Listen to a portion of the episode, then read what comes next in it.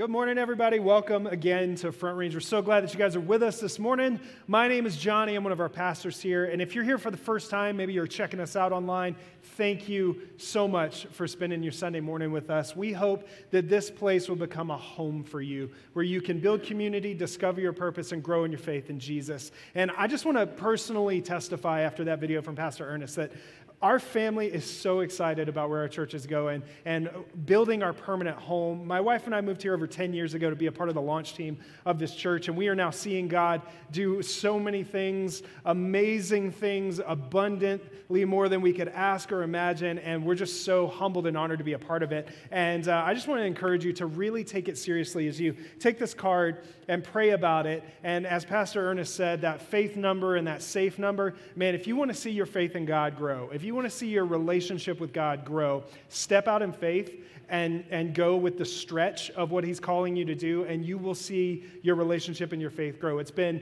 uh, beneficial for us to just sort of wrestle with God, are you sure you're calling us to this thing? We're going to have to sacrifice, we're going to have to do more, and to see Him show up in amazing ways in our lives. It is so, so cool to be a part of this. So we're humbled, we're honored, and we can't wait to celebrate all that God is doing in our church with you guys. And join us next Sunday. Go take that card home, pray about it, and join us next Sunday, and let's commit together to be a part of what God's doing here. Now, today, we are starting a new series, and it's on one of my favorite books in the entire Bible. I know you can't really do that with books of the Bible, like it's kind of the Bible, right? But this is one of my favorite parts of the Bible. It's the book of James, it's the letter from the Apostle James. Now, I love this letter because it's kind of a how to, it's very practical, and I want to encourage you to take some practical steps as we are uh, studying this letter. We've created what we call a series hub. It's on our website, it's under the messages tab, frontrange.org. There's something on there, there's just a button that says Series Hub. We've done that for every series that we've done this year, and there's resources, there's stuff to read, stuff to watch, stuff to listen to to help you grow in your faith, to take a, a a next step from what we do here on Sunday mornings. You can also get there through the worship guide, the QR code that Pastor Mike mentioned. There's a button on there that says Series Hubs. But go to that all throughout this series and get those resources because this book is very practical and we want to help you have some practical steps as we study this. Now, like I said, there's, there's some how to's and practicality to, to this, and it's because of the unique situation in which this letter was written. This is one of, if not the earliest letter we have have that was written when the church was first beginning in the, the mid to late 40s. We're not really sure the date, but it is one of the earliest letters that we have. And the church has kicked off. Jesus has been resurrected. People are, are choosing to follow him. And as the church is growing, as the gospel is spreading, persecution has begun to come. And so people are beginning to spread out from city centers to avoid the persecution, but also to spread the gospel in a good way. And so James writes this letter of encouragement to this persecuted church. Now, James is the half brother of Jesus. Can you imagine if your brother told you he was God? You'd be like, I don't know about that. But he actually pulled it off. He rose from the dead. So Guess we got to believe him. But James is living in Jerusalem. It's the center of the Christian faith at the time, and he becomes the leader of the church in Jerusalem. And so, as the leader of the church at the time, as Christians are spreading out and beginning to experience persecution, he writes this letter to support them, to help them, to uh, give them some pointers on what it looks like to follow Jesus. And there's really good advice for when we're going through suffering and hard times, but it's also just really good life advice for how to follow Jesus. You might call it good wisdom. Now, when we talk about that, that's kind of at the heart of this whole letter, of what it looks like to live with wisdom and follow Jesus. When I say that, who comes to mind when you think of a wise person? You might think of a mentor or a family member. I think of Obi Wan Kenobi. I'm a nerd. He's just the first guy that comes to mind, right? He's a Jedi. He sacrifices himself for the greater good. He teaches Luke how to be a Jedi. He's awesome. I think of Gandalf. Again, I'm a nerd. I just think of the beard, maybe. Dude's got magic. He's been alive for thousands of years. He says awesome stuff. He does awesome stuff. I also think of Dumbledore. And if you're unfamiliar, this is not the same guy I just showed you. Very different people. Very different. And nerds will get very upset at you. Okay? Very different. But who comes to mind for you when you think of someone that has wisdom. We think of people with knowledge and skill and some cleverness. They say wise things, they act in wise ways. I would argue that wisdom is never presented as a bad thing. I have never heard someone look at another person who has wisdom and be like, ugh, I can't believe that guy's so wise. I've never heard of that. I think wisdom is something that we all desire. We see a wise person and go, Yeah, I would like to live the way that guy or that girl is living because it seems like they figured out something about life. They've at least had some experience and they've learned a thing or two. I want to be like that. Here is the invitation from James here for us today. We need wisdom and we can get it. That's the floor here. That's, the, that's where we're starting from with the letter from James that we all need wisdom and we can get it. So if you've got your Bible, open up to James chapter 1. If you don't have a Bible, that's okay. We'll have the scripture on the screen. We'd also love to give you a Bible. If you just drop by the Blue Connections tent out in the courtyard, just say, hey, that guy said I could have a Bible, and we'll give you one. No questions asked. Right at the top of James chapter 1, let's get started here. He says, James, a servant of God and of the Lord Jesus Christ. To the 12 tribes scattered among the nations, greetings. And then here he goes. Consider it pure joy, my brothers and sisters, whenever you face trials of many kinds, because you know that the testing of your faith produces perseverance. Let perseverance finish its work so that you may be mature and complete, not lacking anything. Now, you could tell right from the start, James has got some things to say right? Hey, I'm James, let's go. That's how this letter starts. And it's because of what he's writing, who he's writing to. People are suffering, they need help, they need to know that God is with them in the midst of the suffering that they're experiencing, and he wants to teach them something. So, hey, consider this an opportunity for joy, brothers and sisters, because you're going to mature as long as you persevere, and you're going to be made complete, not lacking anything. And I read that and go, I want to be complete and not lacking anything right? Like, I, I want all that God has for me. I want to mature and grow and be a healthy follower of Jesus. Look where James takes it. Verse 5. If any of you lacks wisdom, you should ask God, who gives generously to all without finding fault, and it will be given to you.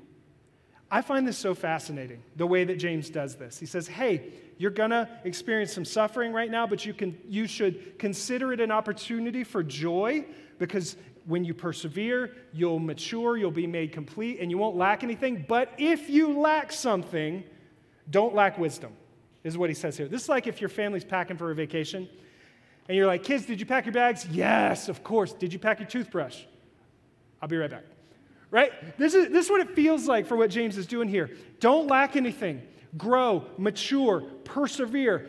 If you lack something, make sure you don't lack wisdom make sure that, hey, if you're just starting this thing out, the thing you want to look for is wisdom. You want to get wisdom. But what is the wisdom that he's talking about here?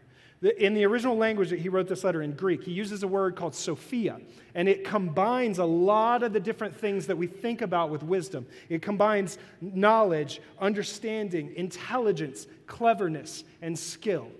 Now, when you hear that, when, when I hear those descriptions, I think of the knowledge and the skill. I think of my grandfather and I think of my dad. My grandfather was a shop teacher and he used to build all kinds of stuff. Really good working with his hands. He used to build stuff when I was a kid growing up. Uh, my dad picked up on that. He started a business working on boats, making cushions and covers and all that kind of stuff. And me, I got none of it. I, got none of that. I depend on YouTube. And I heard measure twice, cut once, and I take that as a personal challenge to see how quickly I can get something done. And now you walk around my house, and if you step on the floor wrong, it moves, and the baseboard is just waiting to be nailed back in over there. I usually finish a house project mad, needing to apologize to my wife, and bleeding from a finger or a toe somehow. Like, but I think about that knowledge and that skill, and those are the guys that come to mind because they've had experience. And that's part of it. But what James is getting at is deeper than just knowledge or skill. Knowledge is having an understanding of facts and truth, and you can gain a lot of knowledge, but it doesn't automatically transfer to living a life with wisdom.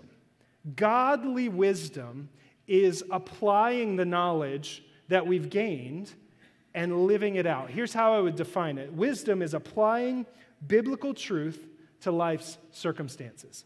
Wisdom is applying biblical truth to life's circumstances. I think we confuse knowledge and wisdom sometimes. We think that if I just gain more information, if I just fill my head up with, with knowledge and information, then somehow it'll translate to me living my life differently. And that's not always the case. Step one is gaining knowledge, yes, but it really matters what we do with that knowledge and how we apply it. Wisdom requires application. And in our context, in living a godly life, it requires obedience to what God is calling us to do. How many of us, you don't have to raise your hand on this, but how many of us can think of a person who knows a lot about the Bible, they know a lot about God, and yet they don't really act like it sometimes? Or they don't look or sound like Jesus very much, and yet they can tell you a lot about him. That's the difference between having knowledge and living with wisdom. James actually, if we'll jump ahead in, into chapter 3, James actually defines what it looks like to live with godly wisdom. And I want to encourage you to read the letter several times uh, over the next couple of weeks. But in particular, you can read this whole section and see he compares earthly wisdom with godly wisdom. In verse six, 17, here's what he says The wisdom from above is first of all pure, it is also peace loving, gentle at all times, and willing to yield to others. It is full of mercy and the fruit of good deeds. It shows no favoritism and is always sincere. Now, I read that verse and go, oh man, because it forces me to compare how I live my life with what James describes as godly wisdom here. As I'm going about my day, am I making pure choices based on God's word? Am I choosing peace over conflict? Do I respond with gentleness? And am I willing to yield to others? Do I show mercy and sincerity? What about you? What, what do you feel when you read a verse like that? What comes to mind as you are looking at the way you live your life and what James is calling us to do here? Now, one thing we can do is we can read that and beat ourselves up and feel shame about it. But that's not the point of what James wants to do. He doesn't show us what wisdom looks like for us to go, oh, I can't live up to that. No, he's showing us that we can live a life of wisdom, that it is possible for us. Because remember, he tells us we can ask God. So, how do we grow in our wisdom? What can we do to grow in our wisdom? The first thing is we have to pursue it. We have to pursue wisdom. He's super clear right at the top of the letter. If you lack wisdom, ask for it. Ask the source of wisdom, and he will give it to you because, as James says, he gives generously to all without finding fault. This kind of an idea, this challenges what we believe about God, who God is, how he treats us, how he responds to us as his people. It forces us to think of him in, I think, a different way than many of us have grown up thinking of him. I grew up thinking that God was mad at me and he was always watching and waiting for me to mess up so he could punish me.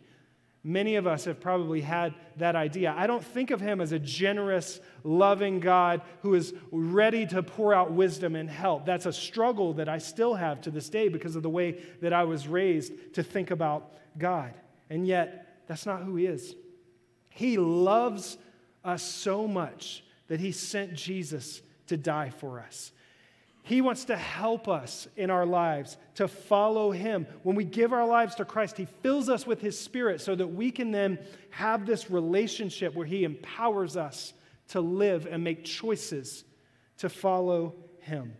He is ready to pour out His wisdom, to answer our call. When we ask Him, say, God, I need your help, He's ready to answer that. Jesus says this Himself in Matthew chapter 7. He says, Ask and it will be given to you, seek and you will find. Knock, and the door will be open to you. For everyone who asks receives, the one who seeks finds, and to the one who knocks, the door will be opened. Which of you, if your son asks for bread, will give him a stone? That would be mean, right?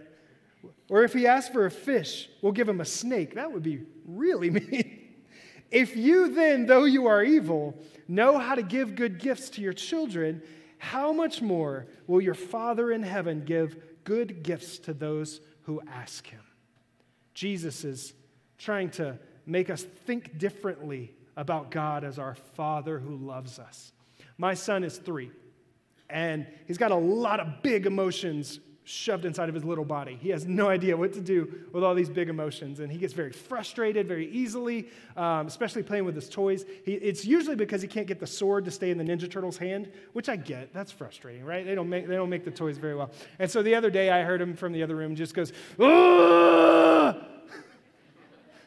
ah hulking out. But what happens though is I get annoyed right? I hear that and I'm like, dude, can you please just figure it out? Please. Because I'm evil, as Jesus says, because I'm imperfect. That is not how God looks at us. Please hear me. Many of us think that when we are in need, when we're weak, when we're tired, when we're sad, when we're frustrated, that God looks at us like, oh, can't you figure this out? And that is a lie. God looks at, it, looks at us in our frustration and in our need and says, Please let me help. Please, I died for you. I want to be connected. I want to be a part of your daily life. I want to help you. Please let me help.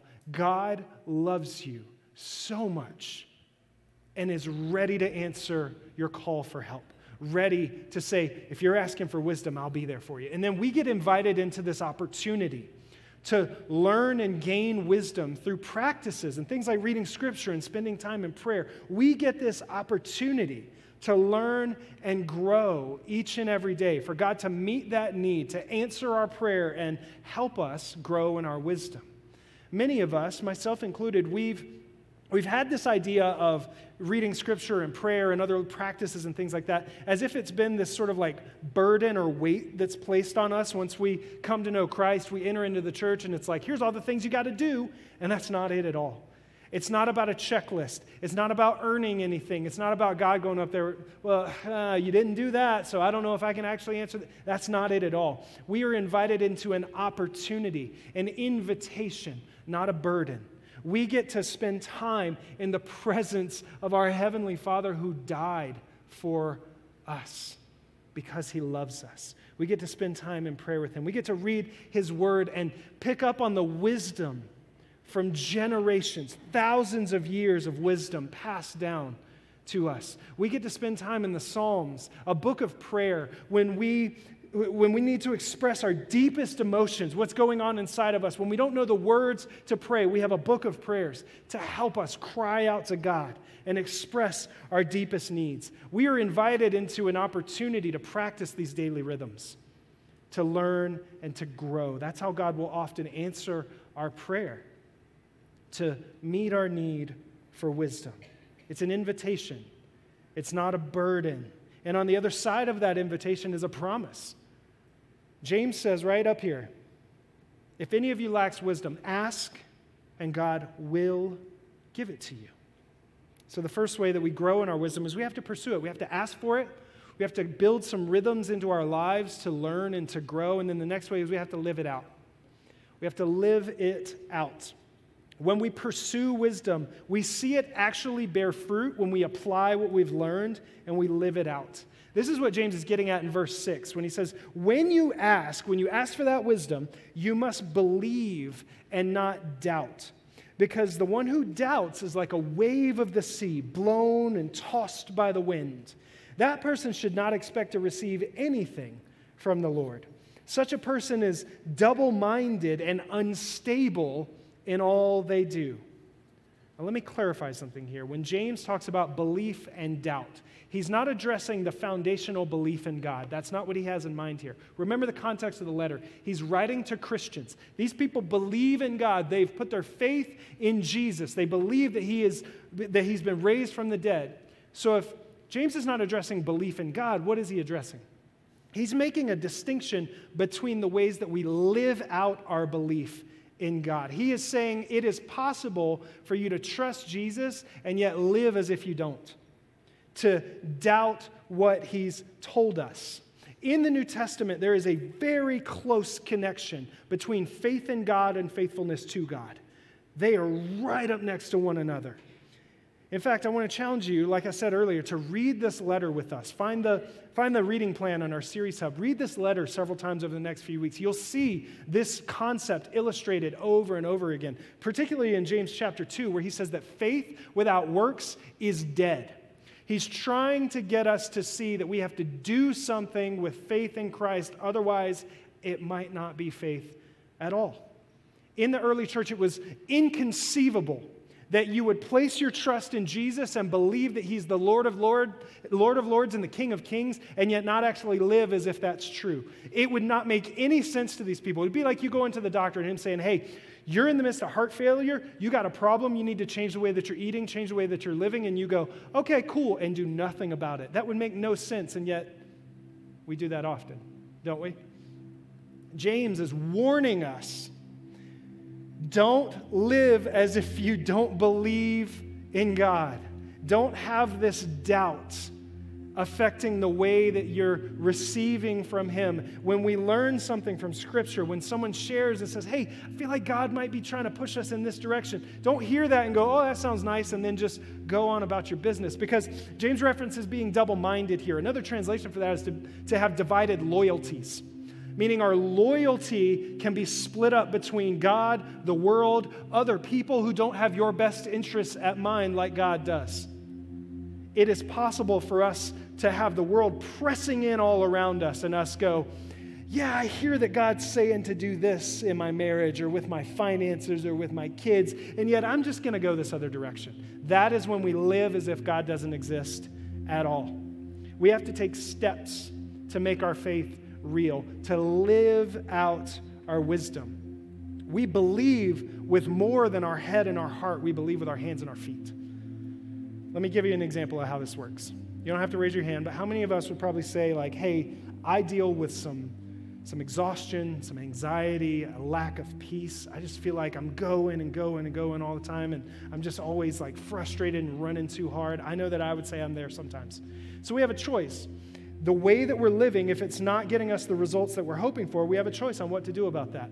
Now, you can up, open up your Bible app and you can search for peace, anxiety, whatever the topic is, and you can find scripture for that. Maybe you find some relief in the moment. You get a, a scripture that you see and you go, oh, thank you, God, that's good. And there's nothing wrong with that. That's awesome. You've engaged with biblical knowledge. Where it becomes real is when we apply that knowledge to our life and we live it out as wisdom. We are followers of Jesus. We are called to live in the way that he lived, what we see in Scripture. And so then, when we apply the way that Jesus lived his life to how we live our lives, that's when it becomes real for us. And so, in the midst of, exhaust, in the midst of exhaustion and anxiety and a lack of peace, we can go and look at the way that Jesus lived his life. His rhythm, the way that he engaged in prayer in particular, I think is, is really relevant here. Jesus would engage with the crowds, he would teach, he would perform miracles. And then we see several times in the Gospels, he would retreat to what, what, what Scripture says is the wilderness or a solitary place. It's the same, same word in there. In Matthew chapter 14, that's just one example. Beginning of the chapter, John the Baptist, Jesus' cousin, he's executed, and his disciples come and tell Jesus what happens. Jesus' immediate response is to retreat to a solitary place. He's mourning. That makes sense. The crowd hears about where he's going, though, and they follow him. And Jesus, in all of his compassion and kindness, serves the crowd. This is where he performs a miracle of feeding the 5,000. He loves them so much that he does this for them in his exhaustion, in his grief. Immediately after this miracle, we see Jesus sends the crowd away and he sends his disciples ahead of him, and he goes to a solitary place to pray he has this rhythm of work and retreat. Jesus knew in his exhaustion, in his mourning, he knew on a daily basis he needed to be alone with God. And so we read that, and then we have a choice. Okay, if Jesus needed to be alone with God, I probably need to be alone with God. And so for me, every day, every single day, I try to carve out some time before everyone else in the house gets up. I set the alarm a little bit earlier than I would like, but I try to get up and spend time in silence, in reflection. Coffee first. got to make sure coffee's first. And then just spending that time in God's presence, reading scripture, praying through Psalms, praying for what's going on in my heart, praying for the needs of many of you in our church and other people that I know. Because again, I can just live my life and be frustrated when I'm anxious or when I'm lacking peace, or I can look at the wisdom that God offers, the way of life that Jesus represented, and go, huh, maybe as a follower of Jesus, I should follow him in the way that he lived his life. That's just one example. We all need wisdom in every area of our lives. As I said earlier, maybe in your finances, maybe in your marriage, maybe with your kids, your job. There are so many places where we're making choices and decisions, and we have that opportunity to choose the way that God offers for us or the way of the world. And He is ready and waiting to say, I have better things for you. I want to help you make choices that lead to life and abundance and blessing. I want to be there for you. We have this opportunity to come to Him and ask for His help. But many of us, the starting place, before we get to any of that, the starting place is you need to choose to give your life to Jesus. The best, most important decision you could ever make is to say yes to Jesus. To say, I need help. I've tried to do this on my own. I want to trust in God. I want to give my life over to Him and ask for Him to save me. That's why He died on the cross, to pay the price for your sins, to restore a relationship with our Heavenly Father and then he fills us with his spirit to live a life for him. That is the first step for some of us. And then for others of us, if you've been following Jesus for a while, I think a step for us today is just reflect on that verse in James chapter 3, verse 17. Maybe you want to memorize that this week. Maybe you want to read it every day and try to memorize it. It gets hard.